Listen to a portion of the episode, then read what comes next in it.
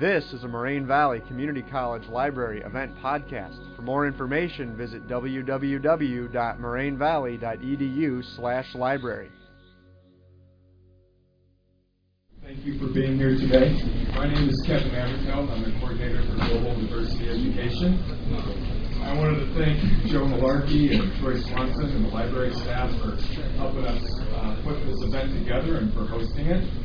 And I'd also like to thank all the faculty members, Professor Williamson, Professor Baker, Professor Roble, and uh, Professor De Silva for bringing their classes.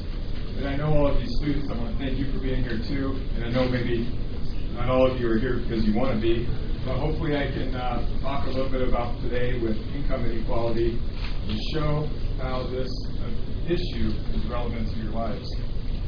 About a year ago, I selected this topic for several reasons.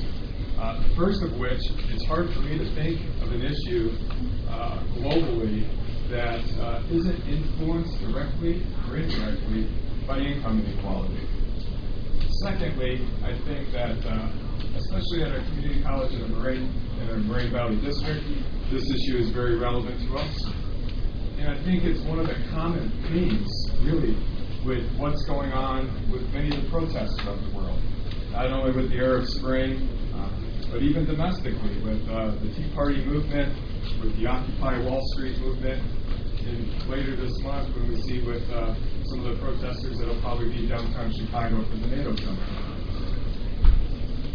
And uh, lastly, it's clearly been uh, an issue that's arisen with the 2012 election within the United States, as well as elections throughout the world. So it's definitely a very important topic. Now, I'm very excited about this topic. A few disclaimers. I have way too much information in my PowerPoint, and uh, it might be the worst PowerPoint uh, uh, format of all time. And my students, I've been grading them all semester on PowerPoint, so here, here's your opportunity to critique me. Um, the reason for this is because I have a lot of hyperlinks, a lot of visuals I want to put within the PowerPoint, and uh, I think you'll see. The, uh, another disclaimer, we are recording this uh, visually and audio with a podcast, so all the slides, even if you can't see it, I'm going to read um, the data just so the audio podcast has that available. The best seats in the house are really up front. If any of you uh, are coming in late and like to move up, you'll be able to see these better than anybody. So, today, what we're going to talk about is income inequality. And when I say talk about I do want this to be engaging conversation. I have a lot of information I'm going to present, but if at any time you guys have questions, uh, please raise your hand and we can turn this into a, a dialogue. So, the five things that I'd really like to talk about are trying to measure income inequality, maybe trying to compare income inequality within the United States with other countries, trying to get a sense of what might be causing or influencing, or at least being associated with income inequality, what might be good or bad about income inequality, and what, if anything, we should do about it.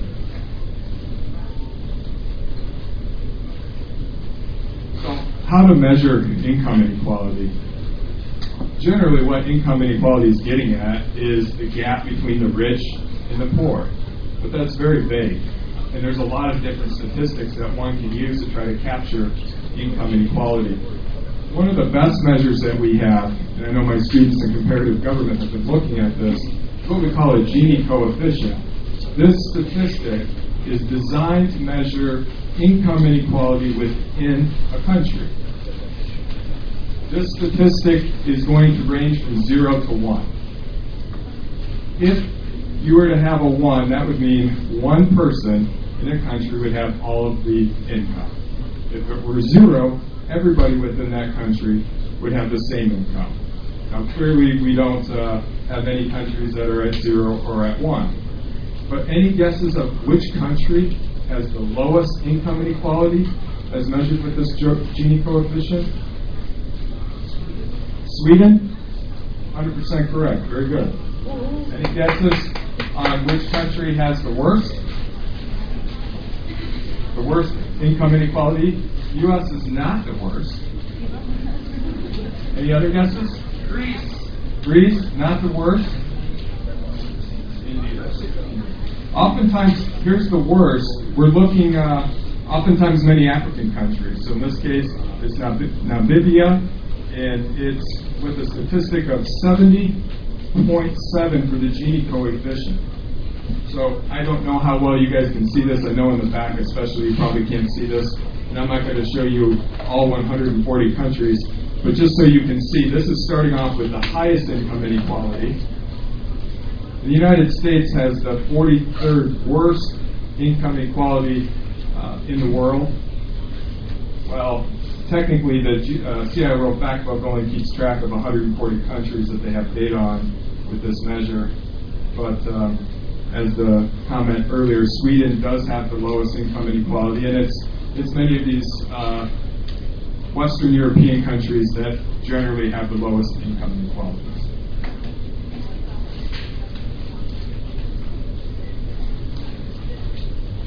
Another way you can measure this is by looking at groups within a country. So in this case, looking at the top 20% compared to the bottom 20%.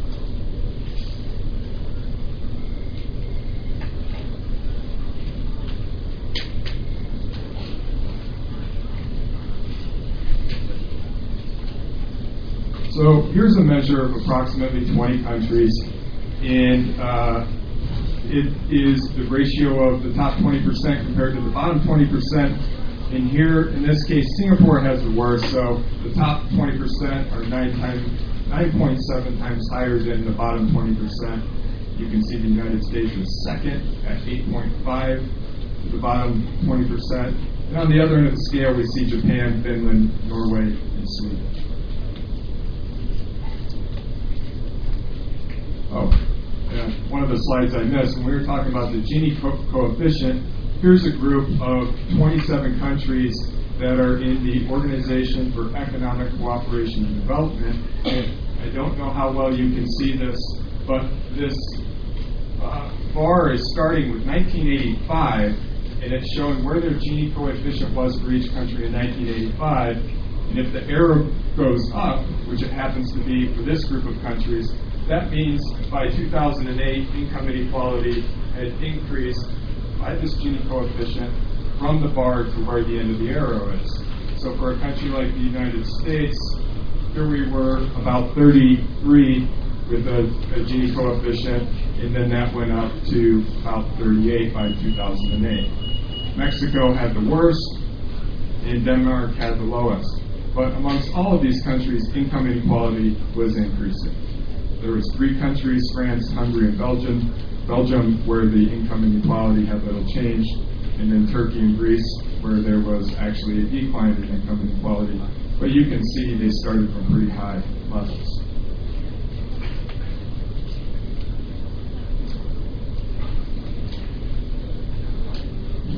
Yet another way of measuring income inequality is by only looking at the top 1%. So now we're looking at within the United States, and we're looking over a period from 1913 to 2008. And this is the share of the income, including capital gains, held by the top 1%. So here in 1913, it starts out at about 18%, and you can see how it fluctuates over time. My question to you is uh, you notice that there was two peaks in this time period where the top 1% captured the highest amount of income. Any connection that you can draw between those two dates, those two years? Yeah, they happen to precede, or right at the beginning of the Great Depression and the Great Recession that we had most recently starting in 2007. And that one top 1% captured 23.9% in 1928 and 23.5% in 2007. So when we're thinking later on, I know that I've laid this out, you know, in five different ways that we're going to be covering this. Later on, we're going to be talking about some of the problems with income inequality. But just to kind of cut to the chase, some people say one of the problems with income inequality, when it gets so high, it can be more prone to economic crisis with your economy.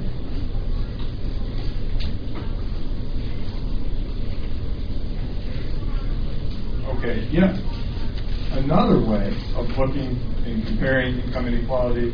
This time we're looking at the top tenth of 1%. And this time we're going back from 1913 to 2000, and it looks like about five. And we're comparing five countries. The United States happens to be the red bar, Japan, the blue bar with the blue dot in the middle, United Kingdom, gray bar, and France, this looks to be orange, dotted line, and then Canada with the solid blue line. So you can see, in many cases, these the, the amount of income captured by the top tenth of one percent is moving in the same direction in most of these countries. However, uh, it's definitely changed for the United States in that starting in about the late 1970s, early 80s, it's definitely increased at a much faster rate than these five very comparable countries as far as political culture and political system.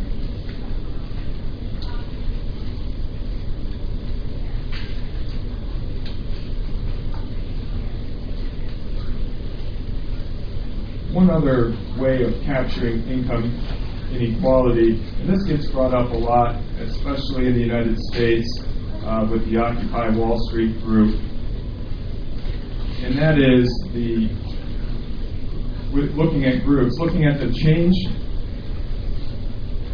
of income from CEOs to the average worker. So this measure here is trying to capture the ratio of the average CEO direct compensation to the average worker. And again, going back from 1965 to 2009. You can see in the early period of this time period from 1965 to late 70s, early 80s, it's r- roughly in that same range of anywhere from 25 to 35 to 1. But then it really takes off in the 1980s, goes up dramatically in the late 1990s, peaking at 298 to 1. And then um, the last year that they had data in 2009 uh, went back down to 185 to 1 that CEOs had as far as compensation compared to average worker.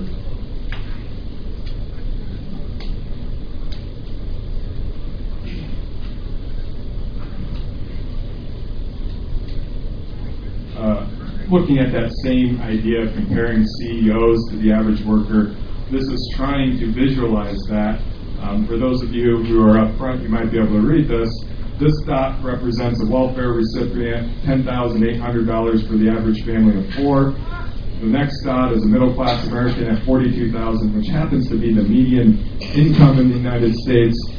Upper class American, so oftentimes we talk about the top 10%, well, what does that mean as far as income?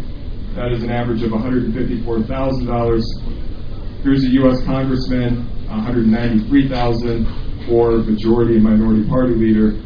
And then what they're trying to tell you here is you have to use your imagination for this dot because it's too large to, too large to fit the screen. But the average pay for a Fortune 500 company CEO is $11,400,000. This slide here is trying to capture global population and wealth shares. So now we're looking at the entire globe and wealth. And so in this case, we have the top 5% of uh, the wealthiest, top half of 1% in the entire world. And then you can see on this side their share of global wealth. They have over one third of the entire global wealth. The next 7.5%, if you were to put them together with that very top half percent, that adds up to 8%. And that group accounts for about 80% of the world's wealth. Something to think about here this bottom, almost 70% of the world's population accounts for 4.2% of the entire world's wealth. And, on the far right side, you can see what their net worth is under to be in this bottom 68%, and that's $10,000. So one thing that often gets brought up with income inequality is many people in the United States, for example, if you happen to be uh, have $35,000 of income, you happen to be in the global top 1%. So there's many people throughout the world that are doing uh, far worse as far as income and wealth. than people in the United States. So the idea is the poor people in the United States and those that have low incomes still often do better than many people throughout the entire world. I realize now I'm, I'm, going a little bit slower than I expected. I'm going to have to skip some of these. But I wanted to show a couple other measures. And this is uh, capturing when income, when there's income growth, who gains? And I happen to uh, already have this up, hopefully, earlier. And this one I know is even harder for people in the back to see. But what I'm trying to demonstrate here is that we've had a change. I picked these dates somewhat arbitrarily. Uh, many people say that the economy has really changed for many people in the United States and throughout the world, starting maybe in the late 1970s. So here we have a period from 1942 to 1977. The average income in the U.S. grew by about $22,000. The richest 10% got 31% of that growth. The bottom 90% shared about 70%. So one can summarize that as saying, you know, we had a lot of economic growth, but it was largely shared by many people in the United States. Just to contrast that, we were to change that to the parameters from 1978 to 2007, you can see how this changes.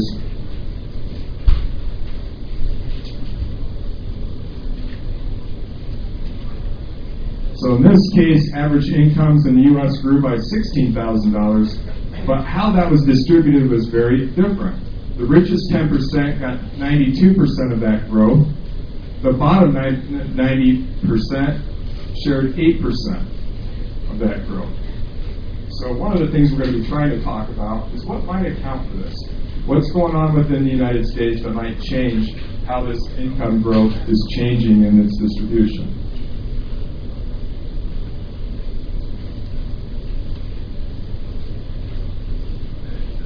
Apologize here for these transitions.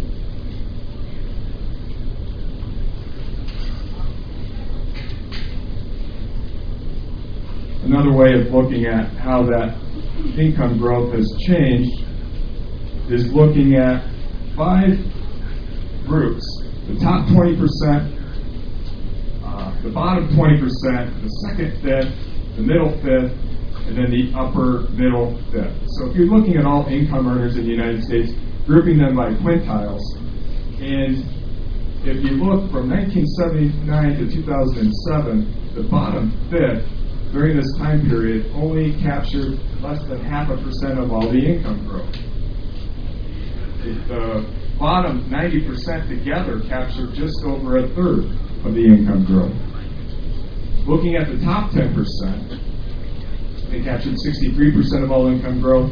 And really, many people who talk about income inequality, it's really, really the top 1%, and, and even within that top 1%, perhaps the top tenth of 1% that's really, really done well for themselves. So in this case, the top 1% captured 38.7% of all income growth in the United States from 79 to 2007.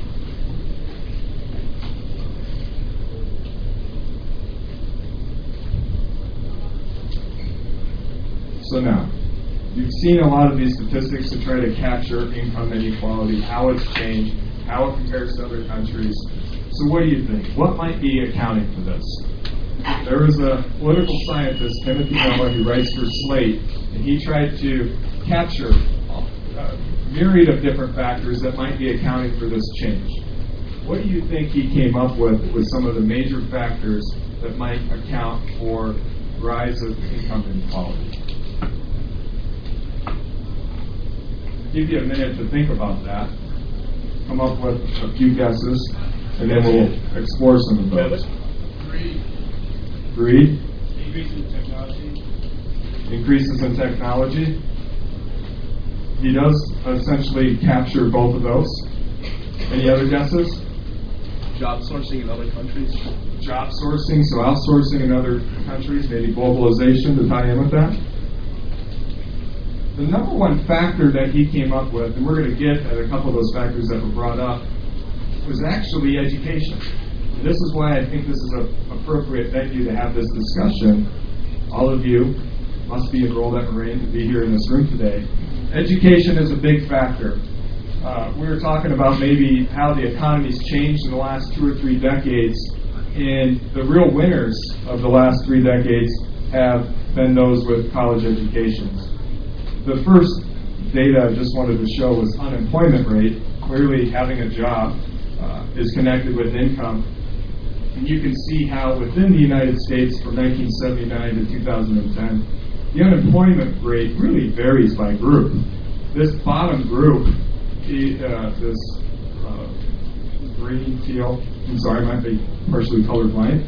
Uh, this is college or more, and you can see at all times they have the lowest uh, unemployment rate.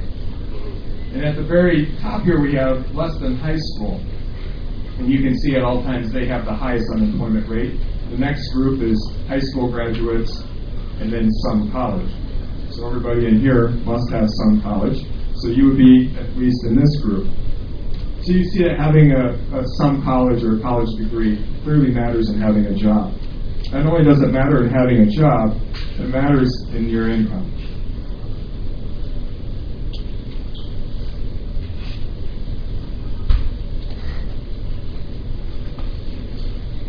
To get at a couple of different uh, connections that we have to uh, education. And the data I have here is from an article from the New York Times, uh, Class Matters, Why Won't We Admit It, uh, from this, uh, about a year ago, December of 2011. Data from the National Assessment of Education Progress show that more than 40% of the variation in average reading scores and 46% of the variation in average math scores across states is associated with variation in child poverty rates. Now, this is true throughout the world. It's not specific to the United States.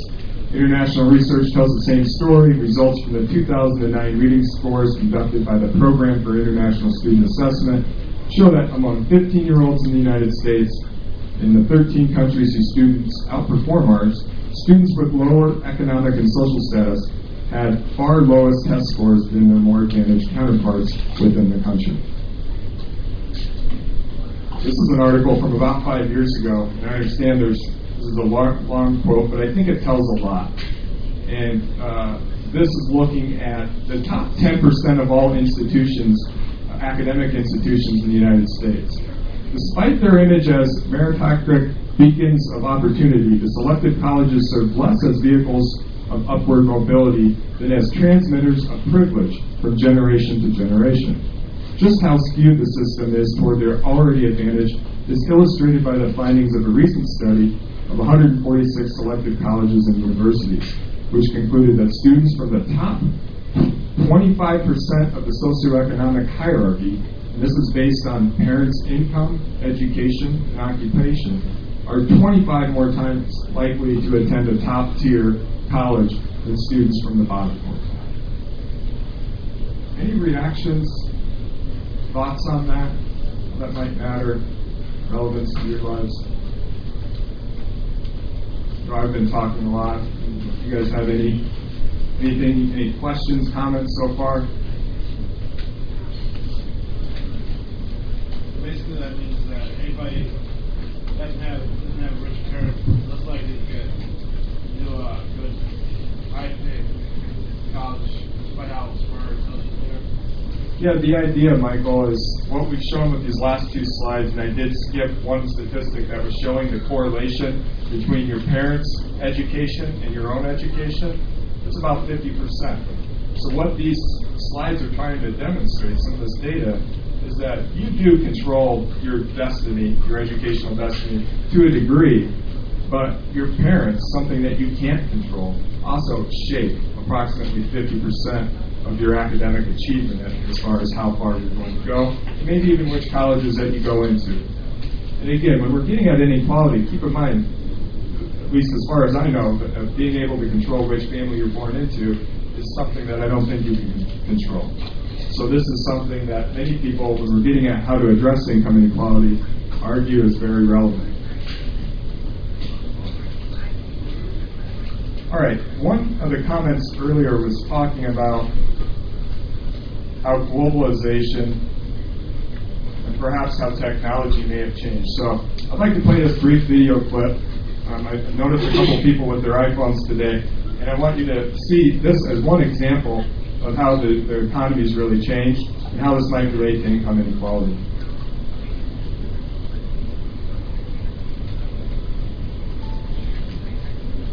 Apple's iPhone, sophisticated design, homegrown. Well, not exactly. The idea starts here, and the new iPhone's processor is made in Texas. But the battery, its display, and most of its other parts are made somewhere else. The iPhone has hundreds of different components, an estimated 90% of which are manufactured with help from workers in Germany, Singapore, Korea, Taiwan, China, and elsewhere. Now, outsourcing to China is a story you've heard before, right? You know, China has millions of unskilled workers willing to work for less than Americans. That's not new. But let's take a look at what happens when manufacturing is sent overseas. Take semiconductors, those tiny, essential components of any electronic device. Manufacturing semiconductors happens in three stages design, wafer fabrication, and assembly. In the 1960s, U.S. companies started sending low skill aspects of assembly to Asia. Skilled wafer fabrication followed in the 1980s. And within the last decade, some complex design work has moved overseas as well. The point is that innovation requires relationships between design teams and factory workers. When low skilled jobs go overseas, it creates a vacuum that increasingly pulls higher wage jobs abroad as well. And losing manufacturing jobs has other consequences, too. As American manufacturing has declined, our economy has lost what's known as a job multiplier. Let's look at some estimates from the U.S. Bureau of Labor Statistics. If America were to create 1,000 auto manufacturing jobs, suddenly, auto plants would start ordering more parts from other companies and hiring new managers. Those 1,000 new auto jobs would create other manufacturing jobs new management jobs, transportation and warehouse jobs, scientific and technical service jobs, as well as various other work. All told, you would add 5,712 total jobs to the economy as a result. Now, consider what happens if you add 1,000 new hospital jobs. More nurses, for instance, means you create other healthcare jobs, like nurse assistants and lab techs. You create other scientific and technical service jobs and various other positions, but only for a total of about 1,700 jobs. This effect shows up in the American economy right now, where Apple is a huge player. Earlier this year, the value of Apple in the stock market made it worth more than the biggest companies in oil, energy, and manufacturing. But Apple only has 43,000 American employees, a fraction of the nearly 400,000 workers that a company like General Motors employed a half century ago. Actually, if you look back at the largest employers in 1960, you had companies like GM and Ford and General Electric, big manufacturers. If you look at the biggest employers now, though, you have Walmart and Target and Kelly Services for temps. Big service firms. In other words, the fastest job growth in the American economy today falls into two groups. There are companies like Apple and other firms that hire highly skilled workers, like software engineers and designers, and pay them very high salaries. For a few elite workers, things are pretty good right now. And at the other end of the spectrum, the number of service jobs, like waiters and medical assistants, has also risen significantly. But wages for these jobs, on average, have been stagnant in the last decade. And the jobs in the middle, the work for everyone else, like salespeople and office assistants, steel workers and manufacturers, those jobs have increasingly disappeared. They've been replaced by robots or advances in technology, or they've been sent overseas. That's why our economic problems are so hard to solve right now, said economists. We've become a nation with fewer chances for people to climb into the middle class.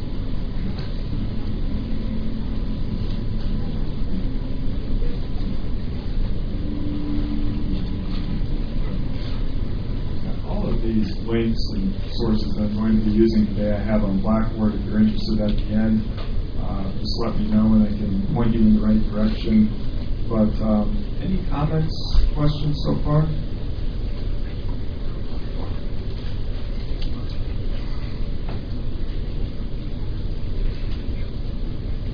just to tie into that video for a moment, there's a famous political scientist, Francis Fukuyama. He wrote this article in uh, Foreign Affairs uh, a few months ago. Early, in the early phases of industrialization, the ages of textiles, coal, steel, internal combustion engine, the benefits of technological changes almost always flowed down in significant ways to the rest of society in terms of employment. Inequality has always existed as a result of natural differences in talent and character. But today's technological world vastly magnifies those differences. This slide here is trying to capture another way how globalized our economy is now.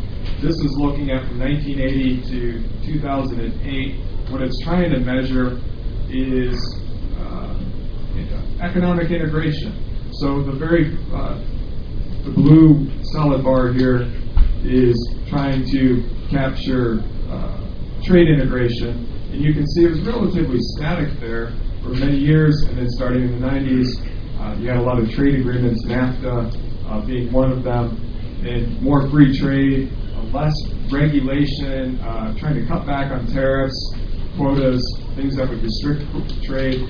Also, financial openness increased uh, exponentially starting in the 90s and 2000s. And then you can see the amount of money spent on research and development also increased. And then one more idea from Francis Fukuyama from the same article. The other factor undermining middle class incomes in developed countries is globalization. With the lowering of transportation and communication costs and the entry into the global workforce of hundreds of millions of new workers in developing countries, the kind of work done by the old middle class in the developed world can now be performed much cheaply elsewhere. And a couple of these are hyperlinks uh, on this PowerPoint, but I know in my classes we've talked about this before. You know, GM, and this is uh, from a, an article that I have uh, sourced right here, uh, is showing that the average GM worker in the U.S. is $56 an hour, including benefits, versus Mexico at $7, China $4.50, and India $1. Um, David brought up a comment earlier about outsourcing, and you can see many uh, CEOs and businesses are making these decisions to outsource. Clearly, there's huge uh, cost savings as far as labor. Other people have argued that the decline of labor, and uh, you can, I'll, I'll show you here in a minute. In the United States, the percentage of jobs that are unionized. Another disclaimer, the presenter today is a, a union member, but uh, you can see in the United States that union membership from the late 1940s was over 30%, about 33% of all workers were unionized. And uh, the most recent year that we have data, 2008, it's around 10%. And I think by now it's a little bit under, I think it's around 8% you know, you can debate amongst yourselves whether that's a good thing or a bad thing, but uh, some people have claimed, you know, benefits and, and pay have decreased because of that. And uh, the second link I wanted to show you tries to draw a connection here between various countries and how unionized they are in their level of inequality. So we're not trying to prove causation here, just trying to show that there is a relationship. And you can see in the um, vertical axis here, inequality uh, is getting higher on this end, and then this is union coverage. What they're trying to demonstrate is that the countries that are most unionized actually have the lowest income inequality. Countries that uh, have the least union coverage have some of the higher measures of income inequality.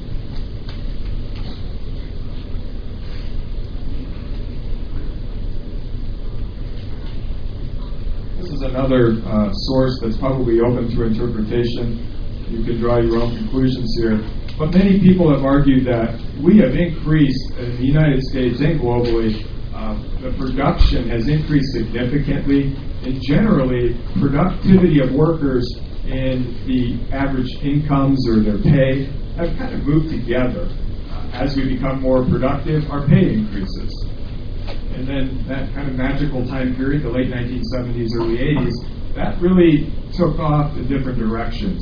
Productivity shot up, uh, but average pay uh, did not.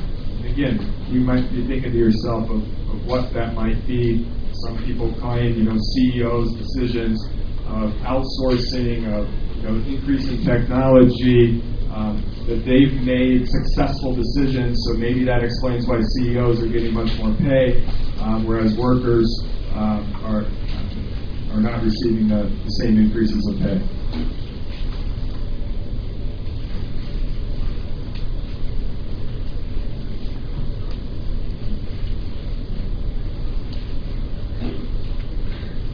a huge factor, and one that I, I would like to spend a lot more time talking about, I'll just try to keep it somewhat limited, is the role of government uh, decisions, or sometimes the lack thereof of government decisions.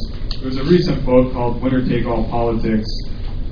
A couple of political scientists, I'll briefly introduce them to you um, in, a, in an interview here, and they are put to a question by Bill Moyers about what explains the dramatic increase of inequality in the United States. And he basically says, You've got one sentence to tell me what happened, why it happened in the United States. And here's their response. Is American politics.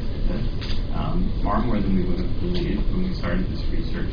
What government has done and not done, and the politics that produced it is really a part of the rise of an economy that has showered huge riches uh, on the very, very, very well off. It's the politics, stupid. Exactly. How did they do it? Through organized combat. It's the short answer. Why did they do it? Because they could. Because the transformation of political organization, the creation of a powerful, organized business community, the degree to which that was self reinforcing within both parties has meant that politicians have found that they can, on issue after issue, cater to the interests of the very well off while either ignoring or only symbolically addressing many of the concerns uh, that are felt by most Americans and get reelected and survive politically.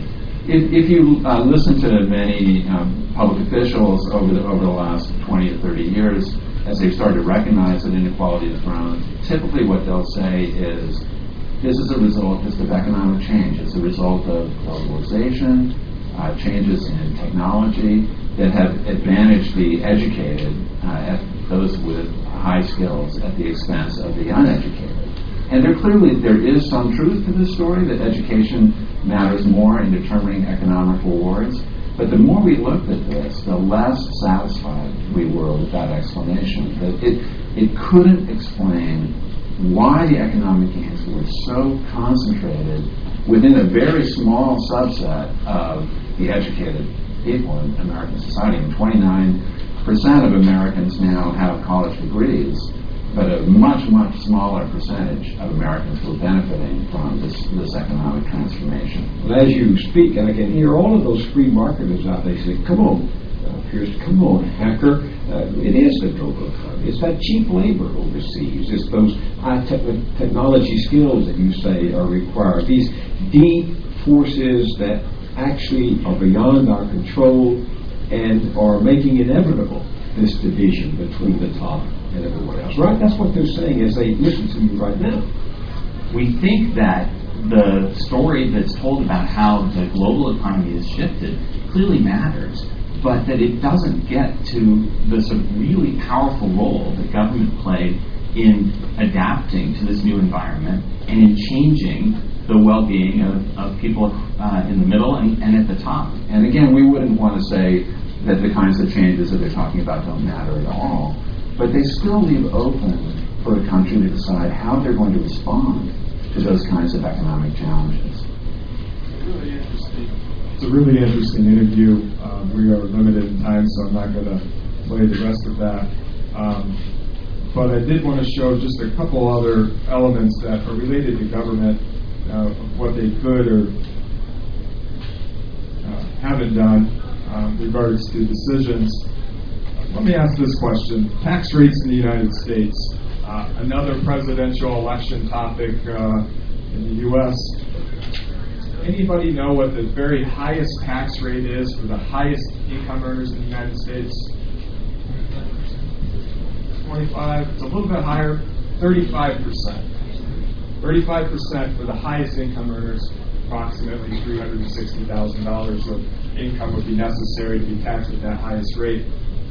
Um, what about the history of U.S. taxes? I have a, a little point here that's going back to two, or 1916. Any guesses of what the highest marginal tax rate for highest income earners was in the history of the U.S.?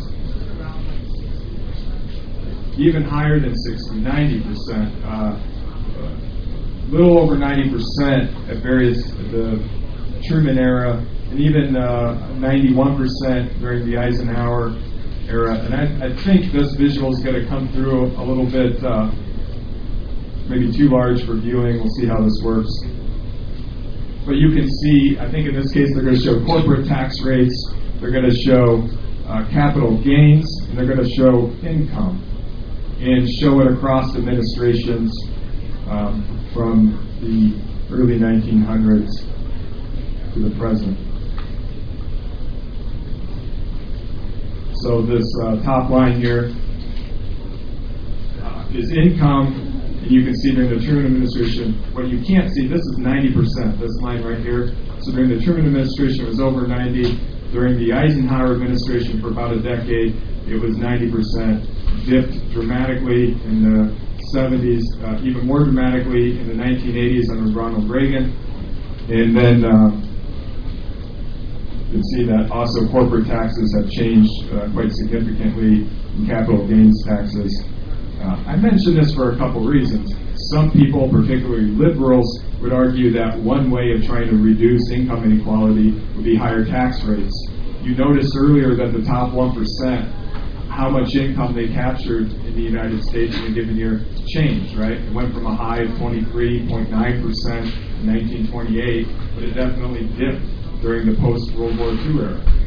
Liberals would claim, well, that's partly because it's being taxed, right? So some people would argue that's one solution that you could have to try to reduce income inequality. And it's also clear that there's a clear divide between Democrats and Republicans about what to do um, in the United States with taxes. It seems like the discussion is about going back to the 1990 tax rates under Bill Clinton in the Republican Congress, where it was uh, 39.5% for the um, top income earners. That's what um, one proposal is for anybody with, in this case, over a million dollars a year, uh, they would be taxed at that uh, 39%. What's interesting is looking at tax rates in other countries. I don't have a lot of data on that now, but in the French election, the, the candidate who, the first round of voting got the most votes, Hollande, uh, he's proposed and a 75% tax rate for the highest income earners. Has been quoted as saying anybody making 100 million euros a year would be impossible to make anything more than that because it would be taxed so high. So in other countries that share similar political values um, have much higher tax rates.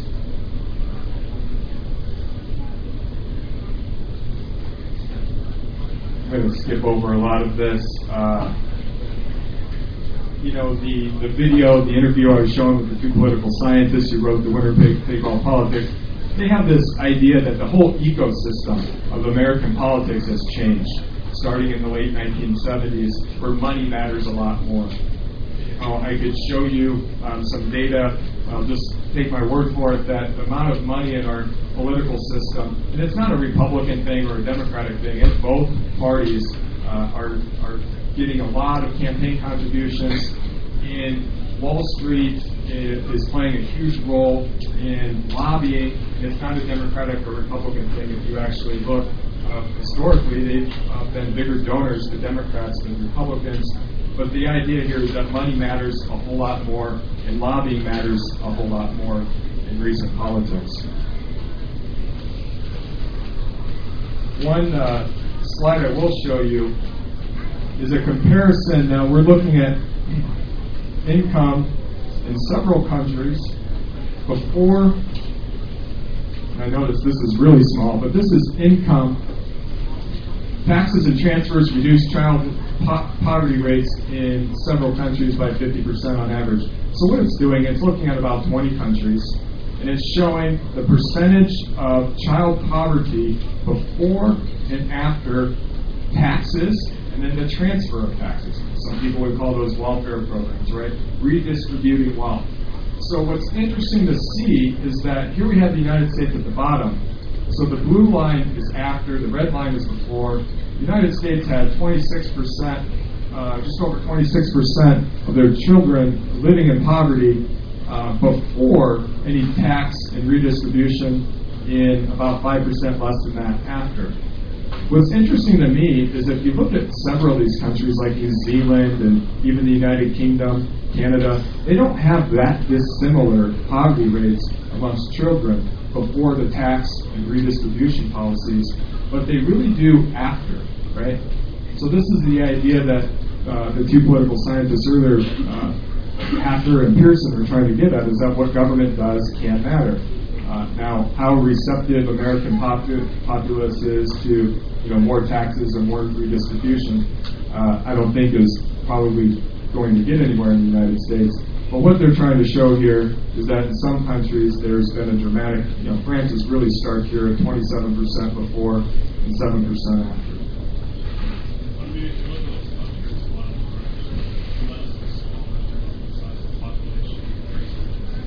Yeah. Yeah.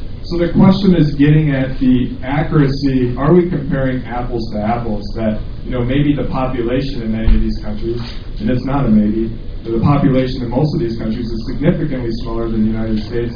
And not only that, the demographics within the countries, the urbanization and uh, different. Uh, you know, the United States is a little bit more diverse and uh, the histories might be different. So is it really fair to be comparing a country like the United States with countries with, the United States has 310 million people, Denmark has, uh, and Finland and some of these countries have just over, you know, 15 million or so. Maybe these comparisons aren't accurate. Again, yeah, I think that's a, a, a legitimate claim and a discussion that we can have. Uh, maybe we can have it here in a little bit more and see what the rest of you guys think. Just a couple of other things I want to get to. And and kind of along that same track that my students know uh, by now that I tend to I tend to be a little bit more of a pessimist on some things and try to really show you the, the worst case scenarios. But there's many people who would claim, first of all, that and I didn't want to get into this level of specifics with you, but you could pick different data that doesn't show quite as bleak picture. So what I'm going to talk about now is maybe why income inequality isn't as bad as some people say, um, or in some cases that there's actually benefits to it. And the first, you know, that I want to refer to is just you could show a little bit different measures, and, and it might not be quite as stark. The other thing is, is obviously we're going to have some inequality. Uh, as you probably picked up by now, I'm certainly not the most gifted public speaker. There's public speakers who deserve to get paid a lot more than me. There's professors who are a lot better at their job than me. Certainly, we shouldn't be paid the same thing. You know, I play basketball, but I'm not like Derrick Rose good, where I command his type of income. So we're going to have differences, and we know that some people work harder. You guys know this. I mean, you probably have friends who, same high school, they could have gone to college and you know stayed in college, but they didn't. Your, you know, decisions that you make, your motivation matters. Um, so it's false to think that somehow we should have somehow income, complete income equality. The other thing is, you know, life isn't so bad, especially amongst what we can consider um, some of the lower income people today have still a better quality of life than they did 100 years ago. Modern technology and satellite television, you know, uh, internet and iPods and you know cell phones and all of the different medical advances that we have. So it's really not as bad and stark as some people think. Yet another way of looking at this, we tend to make more money as you get older. And if you look at the United States demographics, we are becoming uh, an aging society. The baby boomers are starting to retire now, but we have a lot more uh, older people who have had time to, you know, have higher skills and education and work experience. So it's probably not surprising that we have more people um, doing better uh, than in the past.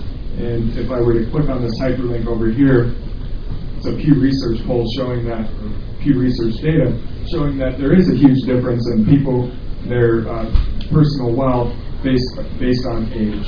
So that could be another explanation. One of the uh, more provocative arguments that have been put out recently, a book by uh, Charles Murray, and he looks at, in his book called Coming Apart, just white Americans. And he shows over time that much of the inequality, he, he thinks it's a huge problem. He actually thinks we're going to have two Americas in the future, that America as we know it won't be the same. But he claims that the inequality is due largely internally to cultural ad, uh, attributes. That in general, we're having kids before we're married. Uh, we're not going to college. Um, some of our childbearing uh, techniques um, are not very good.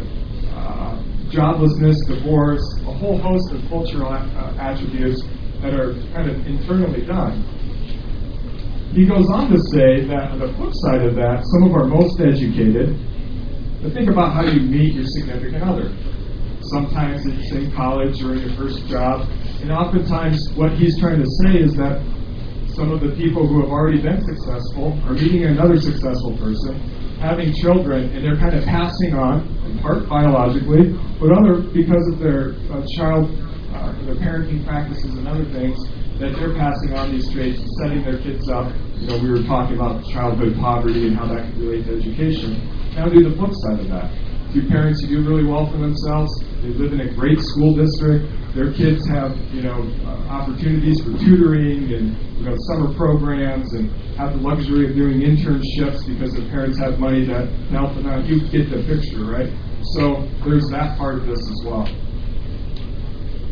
And then another idea is that, well, okay, we have inequality, but what do we want? Do we really want to tax the really wealthy and take away their incentive to work harder, to increase their skills, to create jobs?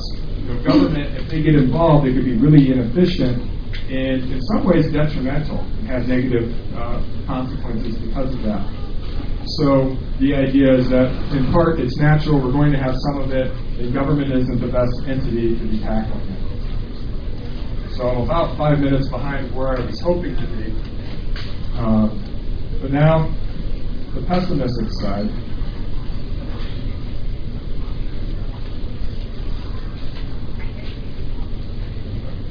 Oh, and then Herman Cain, you know, getting at this idea, if you remember Herman Cain, one of the presidential candidates on the Republican side, saying, you know, sometimes this is internally done too, that you can't always be blaming somebody else, that you need to look in the mirror essentially yourself and see what decisions that you've made to account for your life status.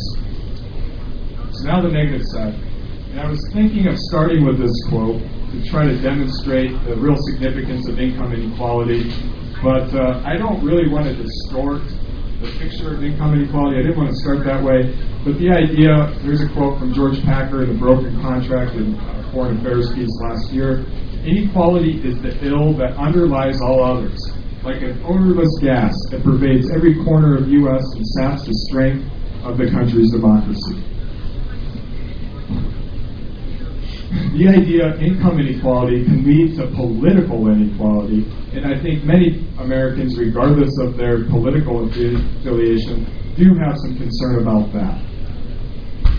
The famous quote from a, a former Supreme Court Justice, uh, Louis Brandeis, we can make a choice, we can have a democracy, or we can have wealth concentrated in the hands of a few, but we can't have both.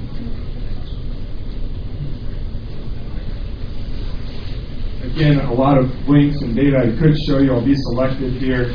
Um, I think I've asked my class this before, but any guess what percentage of Americans contribute $200 or more to political campaigns?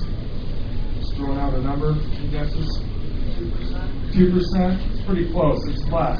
I actually think, as far as giving a political or a contribution of some kind, it's very close to 2%. So if you include those who are less than uh, $200. But those who give $200 or more, I know this is really small here, I apologize for that, but it's uh, a 16, 0.16 uh, percent. So 16th of a percent of people give $200 or more to uh, financial contributions to, to candidates. And this goes back to the idea of, of Hacker uh, Jameson in that it's a very, the, the, political systems change, money really matters, but it's really a, a, a small group of people who are contributing.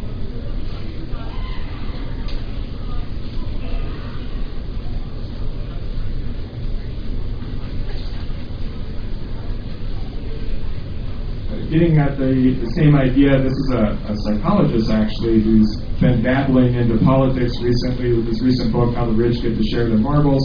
If there's a problem with the ultra rich, it's not that they have too much wealth, it's that they bought laws made it easier for them to gain and keep so much more wealth in recent decades. Now, keep in mind, some of these may sound real negative, but we all have interests. We all ask government to do things for our interests. You know, the, the, the wealthy or business uh, leaders, they're not any different. They have interests. Uh, some might find they even have more at stake in certain circumstances. So they're going to use the resources that they have to try to influence political decisions. This isn't anything new. James Madison talked about it in Federalist Number 10. We were always going to have people who try to use government to further their own interests. Uh, this is a quote uh, back in the 1930s from uh, FDR, for too many of us, political equality we once had was meaningless in the face of economic inequality.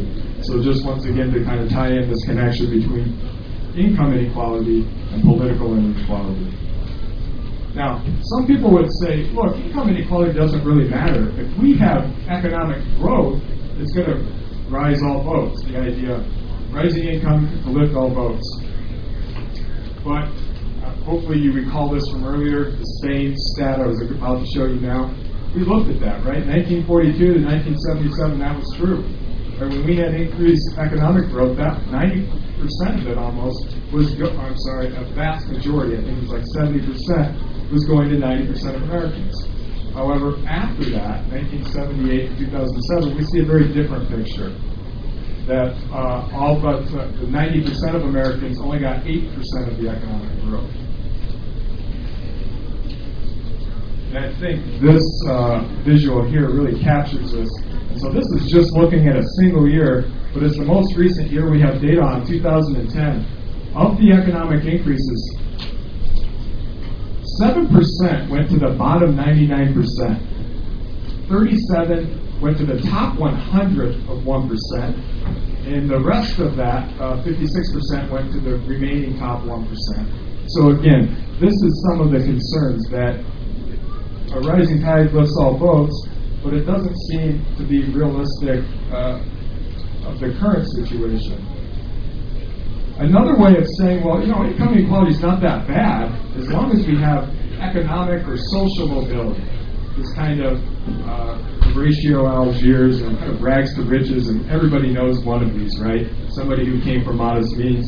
We can uh, have social mobility what I found amazing when I first came across this statistic was that very similar to your height, there's a correlation between your father's height and your own height. That's a correlation of 50%. And this was found by Sir Francis Galton um, a long time ago. We see now that your own economic position has that same correlation.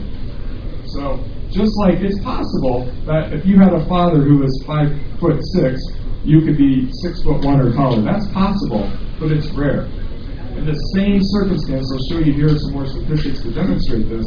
It's also very rare for you to uh, be born to somebody in the bottom 10% and to then end up in the top 10% of income earners yourself. So this is where, again, the concern with income inequality is primarily that it can reduce social mobility.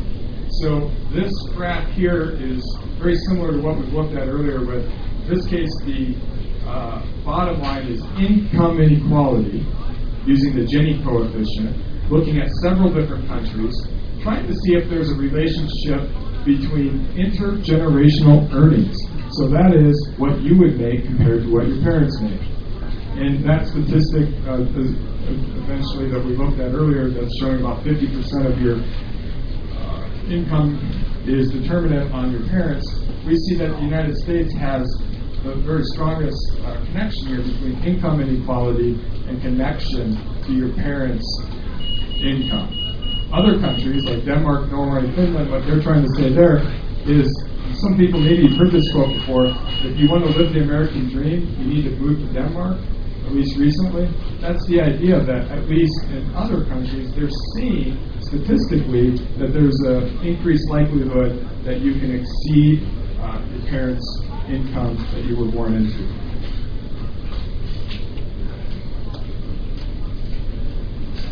Another one relevant to us here in a college environment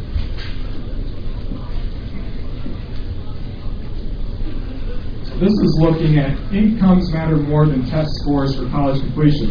So this is college completion rate by income status based on eighth grade test scores. You can quibble about whether that's a reliable statistic to use or a reliable measure, but the idea here we have low income, middle income, and high income groups. And then the orange bar here is people who performed high on that eighth grade test. And uh, the blue bar is they received a middle score. The red is for low scores. And on this end here, we have the percentage that completed college. What's interesting here, amongst low-income people who performed high on that test, they actually had a lower college completion rate than somebody who is in high income but had a low score, just very slightly, but significantly different than people who had a middle score. I think the United States is accurately described as a merit-based society. We all believe that if you try hard, work hard, do well, that you can succeed. In this case, we're seeing that college completion rates are very much connected more on income than they are on your eighth grade test scores. Again, some people might find that concerning. we talked about this earlier, the connections between high income inequality and economic crisis. Uh, here we have, and this is not exactly my area of expertise, there's a couple of articles, in this case at the book, The Spirit Level, Why Greater Equality Makes Societies Greater. A whole host of social problems connected with income inequality. Uh, poor health, heart disease, suicide, weight gains, and cancers. Social ills such as mental illness, violent crime, narcotics use, teenage birth rates. So Here's an example that's trying to show the connection of income inequality. Oops, that's not the right one.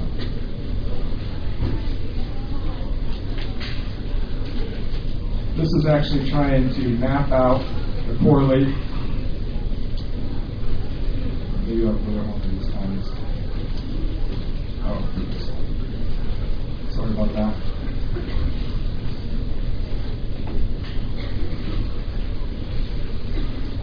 So we've looked at this map earlier. Actually, this was the source I got it from, with the top 20% to the bottom 20%. And you can see the trend here. We remember that the United States had the second highest income inequality.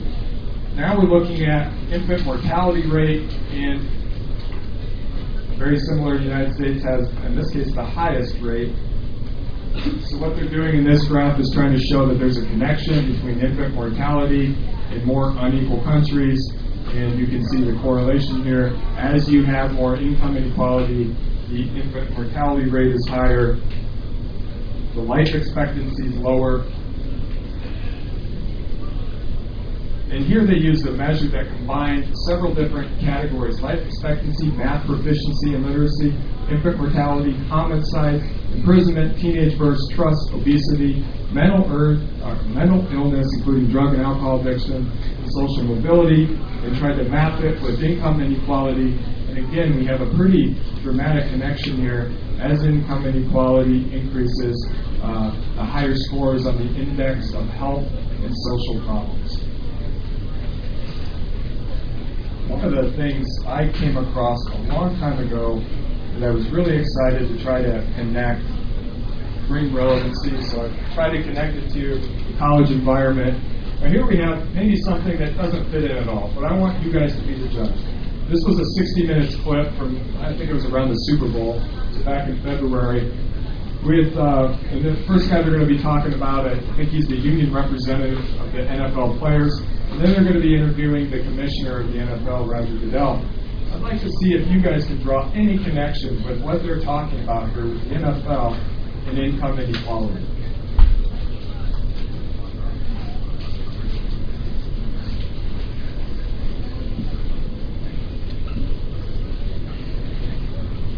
Only two institutions in this country with the power to create almost limitless amounts of money. One is the federal. Whether they're the owners, club executives, players, but And how do they like it? they don't like it. But they also understand my responsibility. I don't expect to try to get people to like everything I do. I want them to. Res- Next week extended his contract while Players Association signed an unprecedented collective bargaining agreement that will bring a decade of labor peace and prosperity for both sides. Sometimes you have to butt heads a little bit in order to uh, make sure that things work out. But in the end, you were happy. Look, uh, if I wasn't happy, I wouldn't have signed it. Why do you think the league's been so successful? You know who's going to win this game? Neither do I. And you know what? It's fantastic. 30 seconds.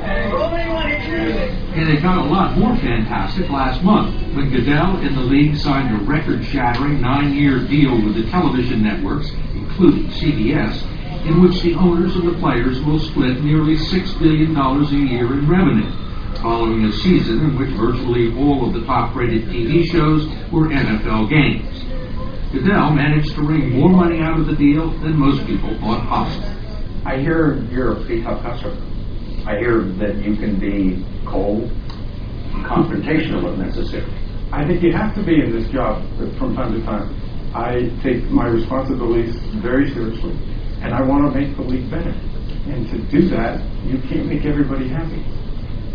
At age 52, he has spent his entire career working at the NFL, starting out as an intern who once drove NFL Commissioner Pete Rozelle, and this is the only job he ever wanted. Like most fans his age, his love of the game is shaped by its history and his early memories. He grew Principled fan, regardless of the consequences. My father taught that to us by example. from there. A quarter of the league's re-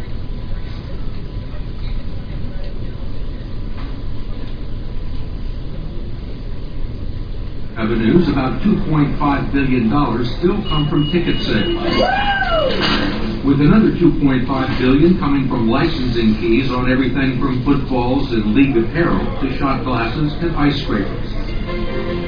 Bud Light is reportedly spending a billion dollars over six years to be the official beer of the NFL. But the real key to the league's success is its unorthodox business model.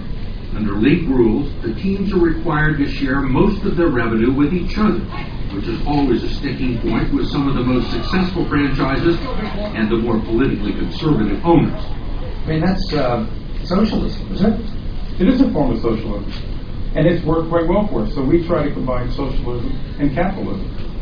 How can we socialize by sharing our revenue in a way that will allow every team the ability to compete?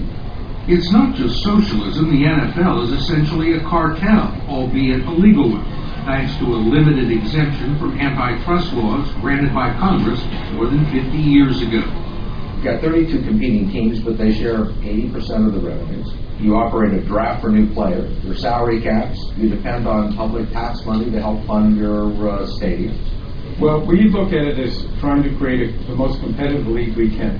One of the things we want every fan to feel in the country is hope when the season starts that their team can end up holding that Super Bowl trophy. And one of the stats we're most proud of in the last nine years, we've had at least one team go from last to first.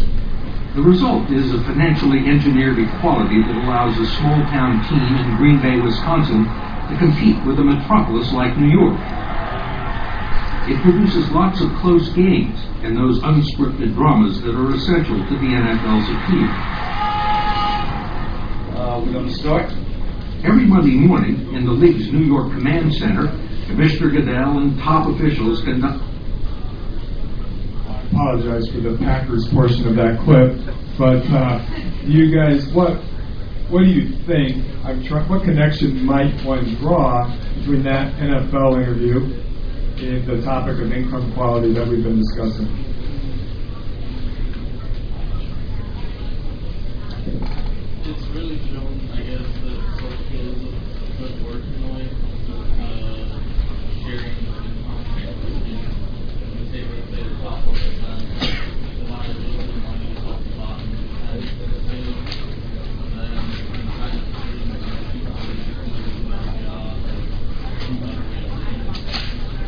I think that's a big part of it.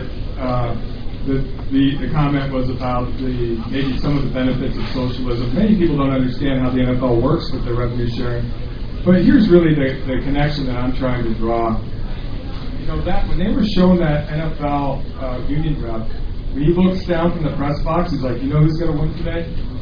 I don't either. Isn't that what's great? Isn't that why we all love the NFL? And then when they were showing the NFL commissioner later on, saying, you know, look, we don't know who's going to make it to the Super Bowl.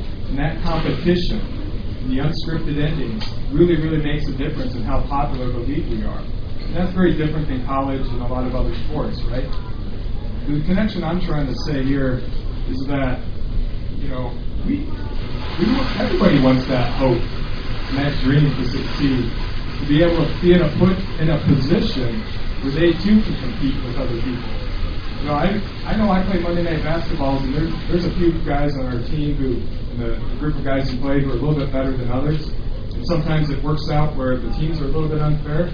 And maybe it's just me, but there's times where I'm not as motivated to play. I know we're not going to win, right? I don't want to take my group of guys and go play against the Chicago Bulls.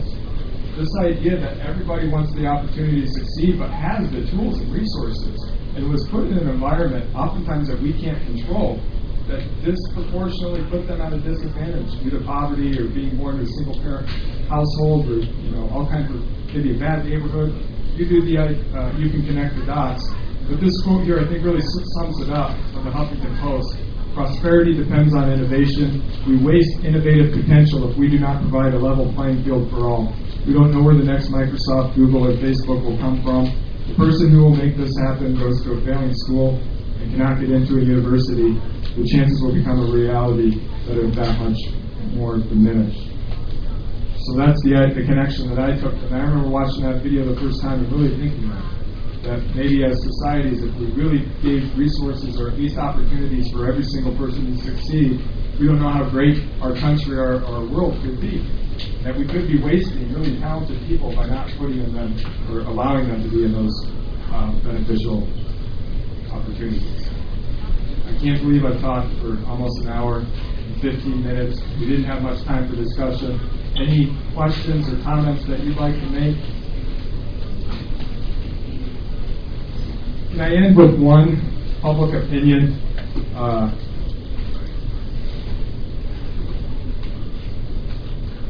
one, one piece of data, and this is getting at what Americans want. I think this is interesting. I know that there's a couple faculty members who have used this in the classroom uh, before, so maybe you've seen this.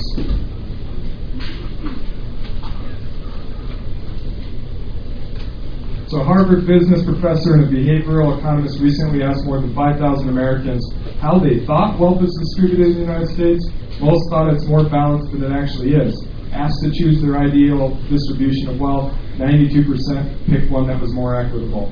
So you can hopefully see the scale here. The, the, the lightest yellow is top 20%, orange is the second 20%, red is the third 20%, uh, fourth is the light blue, and bottom 20% is the dark blue. So the top part here is the actual distribution of wealth. We've seen this several times in presentations today. Here's what Americans think it is, and here's what they'd like it to be. So first of all, it doesn't seem like we're really aware of the level of in- income inequality in the United States.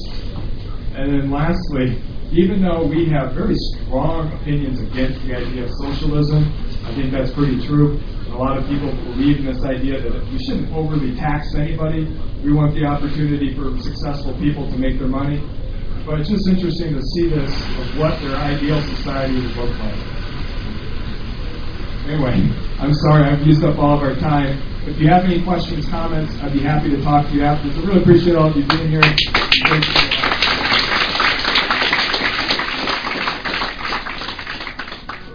Thanks for listening to this Moraine Valley Community College Library event podcast. For more information, visit www.morainevalley.edu/library.